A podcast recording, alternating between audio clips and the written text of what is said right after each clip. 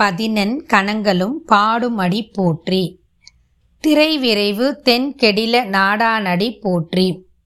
திரு வீரட்டநாத்து M செல்வனடி போற்றி.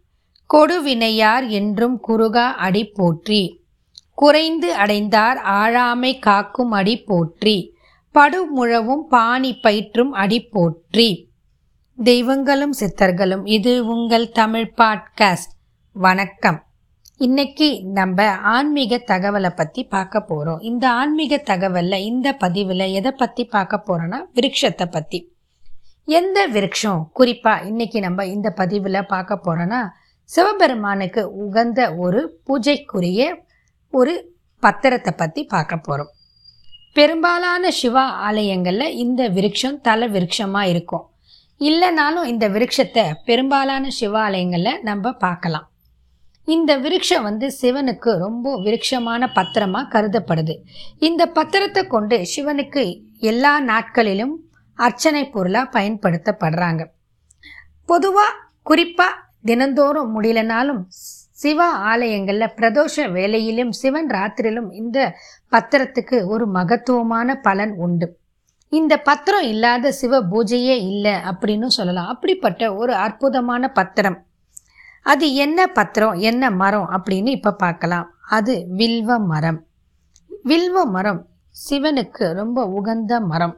அந்த வில்வ இலையே பார்த்தா மூணு மாதிரி இருக்கும். ஒரு மூணு கண்கள் பொது பறிச்சா மாதிரி இருக்கும். ரெண்டு கண் மேலே ஒரு கண் நெற்றிக்கண் ஒரு அழகான இயற்கையான அமைப்பில் இருக்கக்கூடிய இந்த வில்வ பத்திரத்தை கொண்டு சிவனுக்கு பூஜை பண்ண பல நலன்களும் அற்புதமான மேன்மையான வாழ்க்கையும் நமக்கு கிடைக்கும்.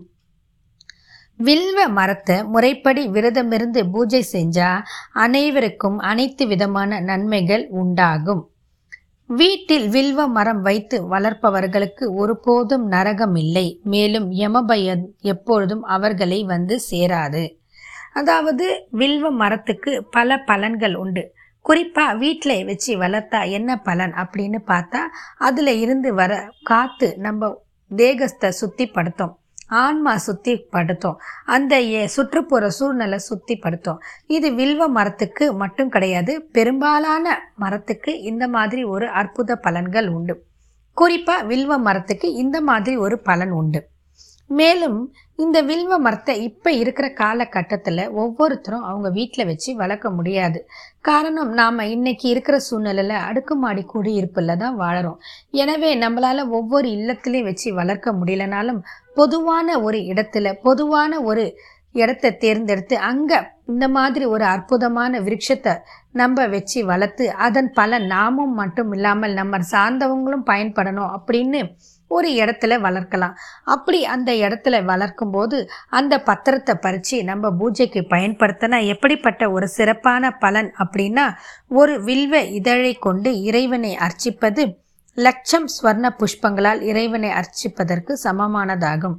எனவே இப்படிப்பட்ட ஒரு வில்வ மரத்தை நம்ம வாழற பகுதியில் எங்கேயாவது ஒரு இடத்துல நட்டு வச்சு பயிர் பண்ணி வளர்த்தோன்னா நமக்கு மேன்மையான நல்ல விதமான சுகங்களும் பலன்களும் கிடைக்கும். மேலும் இறைவனை அர்ச்சிப்பதற்கு இந்த வில்வ மரத்தின் இலை மட்டும்தான் உகந்ததா அப்படின்னு கேட்டால் இல்லை. இதோட பழமும் ஒரு முக்கியமான பலனை கொடுக்கும். அது என்ன வில்வ மரத்தின் பழ பழத்தில் பலன் அப்படின்னா வில்வ மரத்தில் இருக்கிற பழத்தின் எடுத்து அது உள்ளே இருக்கிற சதை பகுதியை நீக்கிவிட வேண்டும். நீக்கி விட்டுட்டு அந்த மேலே இருக்கிற ஓட்டை சுத்தப்படுத்தி காயப்படுத்தி பத்திரப்படுத்தி வச்சுக்கணும்.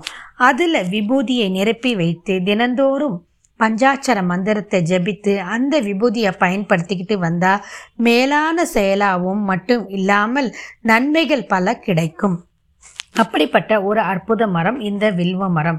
இலை மட்டும் இல்லாமல் அதன் ப பழமும் அதன் ஓடும் மகந்த மகத்துவம். அந்த பழத்தை என்ன செய்யலான்னா நம்ம சாப்பிடலாம். அதை ஒரு இனிப்பு சுவையாவோ ஏதாவது ஒரு செயல்முறையில் அதை சாப்பிட்டா உடம்பிற்கு மிகவும் நல்ல பயனை கொடுக்கும். இந்த அற்புதமான வில்வம் மரத்தில் இருக்கிற இலை சிவபெருமானுக்கு உகந்த வில்வ இலையாக கருதப்படுகிறது. அப்படிப்பட்ட ஒரு வில்வ இலையை பறிக்கிறதுக்கு முன்னாடி நம்ம தேக சுத்தி பண்ணிக்கணும். அதற்கு பிறகு பயபக்தியுடன் அதை பறிக்க வேண்டும். எந்த மாதிரி ஒரு எண்ணத்தில் பறிக்கணும்னா அதை வீணாக்கிற எண்ணத்தில் பறிக்கக்கூடாது. பயபக்தியோட சிவனுக்கு அர்ப்பணிக்கணும் அப்படின்ற மனோபாவத்துடன் கண்டிப்பாக அதை பறிக்க வேண்டும்.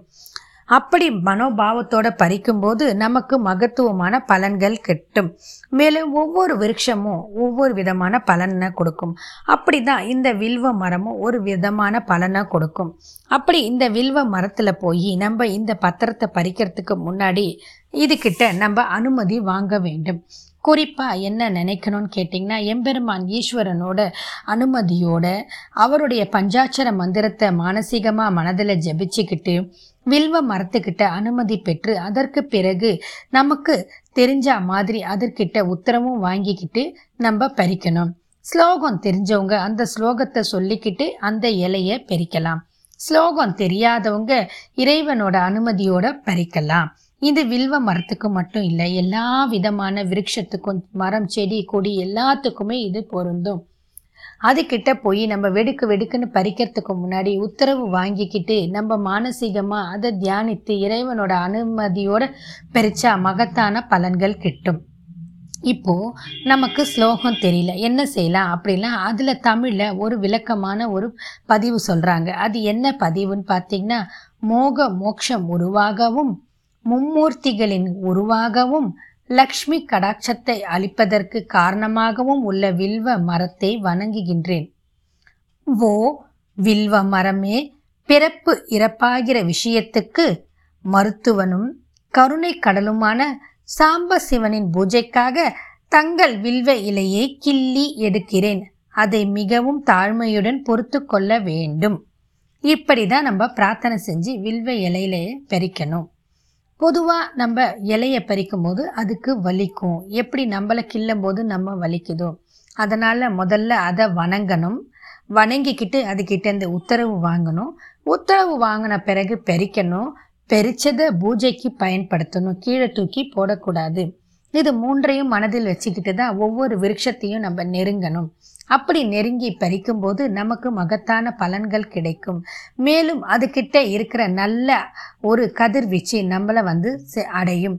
இதற்காக தான் ஒவ்வொரு கோவில்லையும் ஒவ்வொரு விதமான விருட்சத்தை வளர்க்குறாங்க.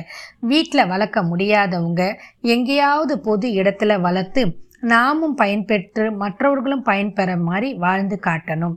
இப்பொழுது இந்த பதிவு இத்துடன் நிறைவு பெறுகிறது. மீண்டும் மற்றும் ஒரு பதிவில் சந்திப்போம். வாழ்க வளமுடன்.